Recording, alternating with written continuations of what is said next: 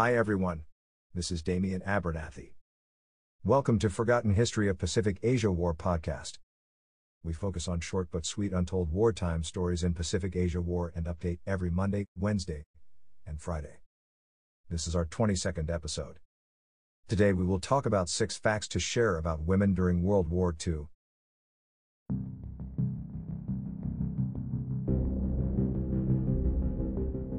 International Women's Day is more than just a hashtag on social media. It is a day celebrated internationally by at least 100 countries such as Afghanistan, Cambodia, Cuba, Laos, Mongolia, Russia, and Ukraine. It has a radical origin with its start with the now defunct Socialist Party of America in 1909 with demands for voting rights, better pay, and shorter working hours. Here are five facts of how women contributed to World War II in honor of this day that has been celebrated for over 100 years.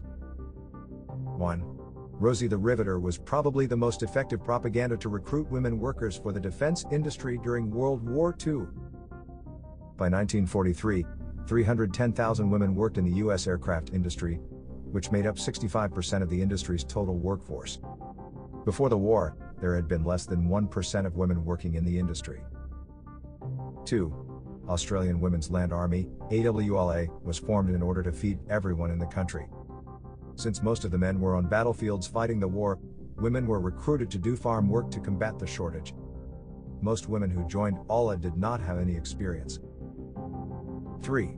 There were actually women who served in dangerous roles in the US military. Since the motto of the time was to free a man up to fight, many women had to fill other positions in the military from intelligence to nurses to pilots. 4. In the Philippines, many women picked up their weapons and became guerrilla fighters, they served as frontline fighters to intelligence. One of the fighters, Luwei even wore lipstick before fighting in the front line. 5. Comfort women were treated with brutalities by the Imperial Japanese Army, IJA, during World War II.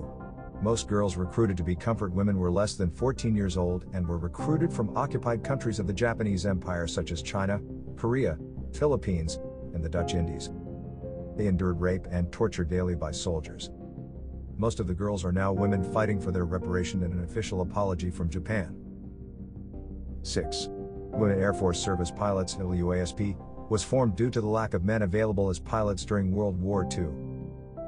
The members of WASP were compiled of United States Federal Civil Service employees to test aircraft, ferried aircraft, and train other pilots in order to free up men to fight the war.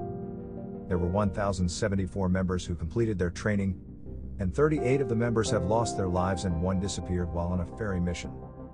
During its operation, members flew over 60 million miles, transported every type of military aircraft, towed targets for live anti aircraft gun practice, and stimulated strafing missions and transported cargo.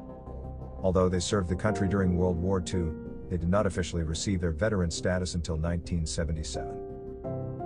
Although these are women from different regions of the world participating in World War II, they share a common experience of being able to stand up to the test of the war, but at the same time, treated worse than their male counterparts. Women who worked in the military, factories, and farms worked overtime and were paid a lot less than men even though they did similar work. Women who suffered abuse and torture did not get any of the deserved reparations. This is why International Women's Day should be more than a hashtag, and be served a day to remember those who endured more than we ever did in our times. If you are interested in learning more about this topic, there are some references in the description of this episode. Thanks for joining us in our 22nd episode. We update every Monday, Wednesday, and Friday. If you like our show, remember to check back on Monday or subscribe to us. This is Damian Abernathy. See you in the next episode.